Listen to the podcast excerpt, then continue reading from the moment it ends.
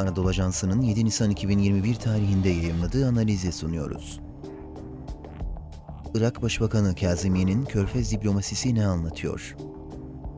Yazanlar Sokan Serzat Kader ve Bekir Aydoğan. Seslendiren Halil İbrahim Ciğer. Irak Başbakanı Mustafa El-Kazimi'nin Suudi Arabistan'ın ardından Birleşik Arap Emirlikleri'ne ziyareti, Mısır Cumhurbaşkanı Abdülfettah Es-Sisi ve Bağdat'ta Katar Dışişleri Bakanı Muhammed bin Abdurrahman Es-Sani ile temasları, son dönemde Körfez ülkeleriyle yoğun bir diplomasi trafiğine girdiğine işaret ediyor. Peki Kazimi'nin Körfez diplomasisini Irak'ın iç ve dış politikasına etkisi açısından nasıl okumak gerekir? Katoliklerin ruhani lideri Papa Franciscus'ın Mart başında Irak'ta gerçekleştirdiği üç günlük ziyareti sırasında Necef'te Şiilerin en büyük dini merci Ayetullah el-Sistani ile bir araya gelmesi, Şiiler arasında Tahran'ın Kum ekolüne karşı Necef'i ve Iraklılık kimliğini öne çıkarması açısından bu ziyaret, Irak'taki İran etkisini dengeleyici bir adım olarak yorumlanmıştı. İran'a mesafeli Necef Şiili ekolünün öne çıktığı Papa'nın ziyaretinin ardındansa Irak'ta bu kez de Körfez ve Sunni ülkelerle diplomatik temasların sıkılaştığı ve ülkedeki İran etkisini dengeleyici bir başka hamle olarak okunabilecek diplomasi trafiği yaşandı. Irak Sunniliğini güçlendirme arayışı mı?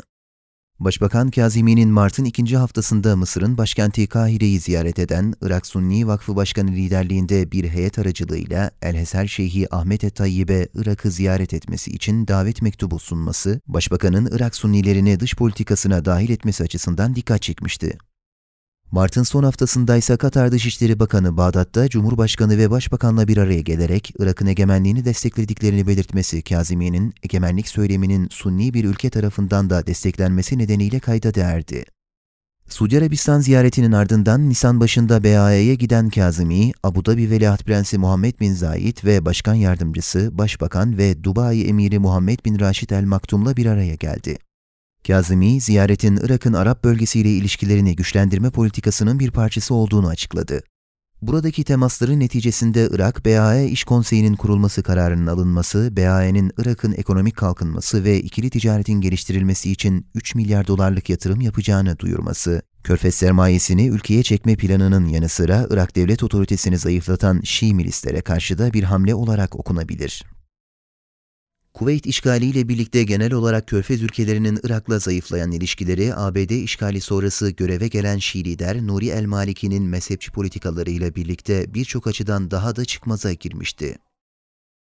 Bu ağır mirası da omuzlamak zorunda olan Kazimi'nin Körfez'le geliştirmeye çalıştığı ilişkiler üzerinden dış politikada aktör çeşitliliğini hedeflediği de belirtilebilir. ABD'nin Körfez'deki müttefikleriyle ilişkilerini geliştirerek Irak'taki İran baskısını dengelemeyi amaçlayan Kazimi, hem ekonomi ve enerji alanlarında İran ve Türkiye'ye alternatif oluşturmayı planlarken, iç politikada da yaklaşan seçimler öncesinde ülkeye sermaye getirebilmeyi ve Arap kimliği vurgusunu öne çıkartarak hem Sunnileri yanına çekmeyi hem de Tahran destekli Şii milislerin mezhepçi politikalarının etkisini azaltabilmeyi amaçlıyor. Öte yandan İran medyasında yer alan haberlere göre İran Devrim Muhafızları Ordusu Kudüs Gücü Komutanı İsmail Kani'nin de Kazimi'nin Körfez turuyla aynı zamana denk gelecek şekilde 4 Nisan'da 2 günlük Bağdat ziyareti gerçekleştirmesi, 7 Nisan'da başlayacak ABD-Irak stratejik diyalog görüşmeleri öncesi Tahran'ın mesajlarını sunmayı hedeflediği gibi İran'ın ülkedeki etkinliğini Körfez ülkelerine bırakmak istemediğinin bir işareti olarak okunabilir. İran'ın Irak'taki ideolojik tabanı, bürokrasi, milis güçleri ve mecliste kendisine yakın siyasi grupların etkinliği dikkate alındığında, Körfez'in ekonomi temelli Irak hamleleriyle İran'ın ülkedeki nüfuzunu dengeleme arayışının sınırlı kalacağı tahmin edilebilir. İç ve dış politikada denge arayışı üzerinden İran'la arasına mesafe koymayı arzulayan Kazimi gibi bir profilin siyasi istikrarsızlıklara alışık Irak'ta kalıcı bir iktidar kurmasının zorluğu ve gelecek seçimlerde ülkeyi bekleyen belirsizlik hesaba katıldığında İran'ın Irak'taki derin nüfuzunun Körfez ülkelerinden gelecek hamleler üzerinden ciddi bir tehditle karşılaşması zor görünüyor. Spotify, SoundCloud ve diğer mecralardaki podcastlerimizi dinlediğiniz için minnettarız. Lütfen abone olmayı unutmayın.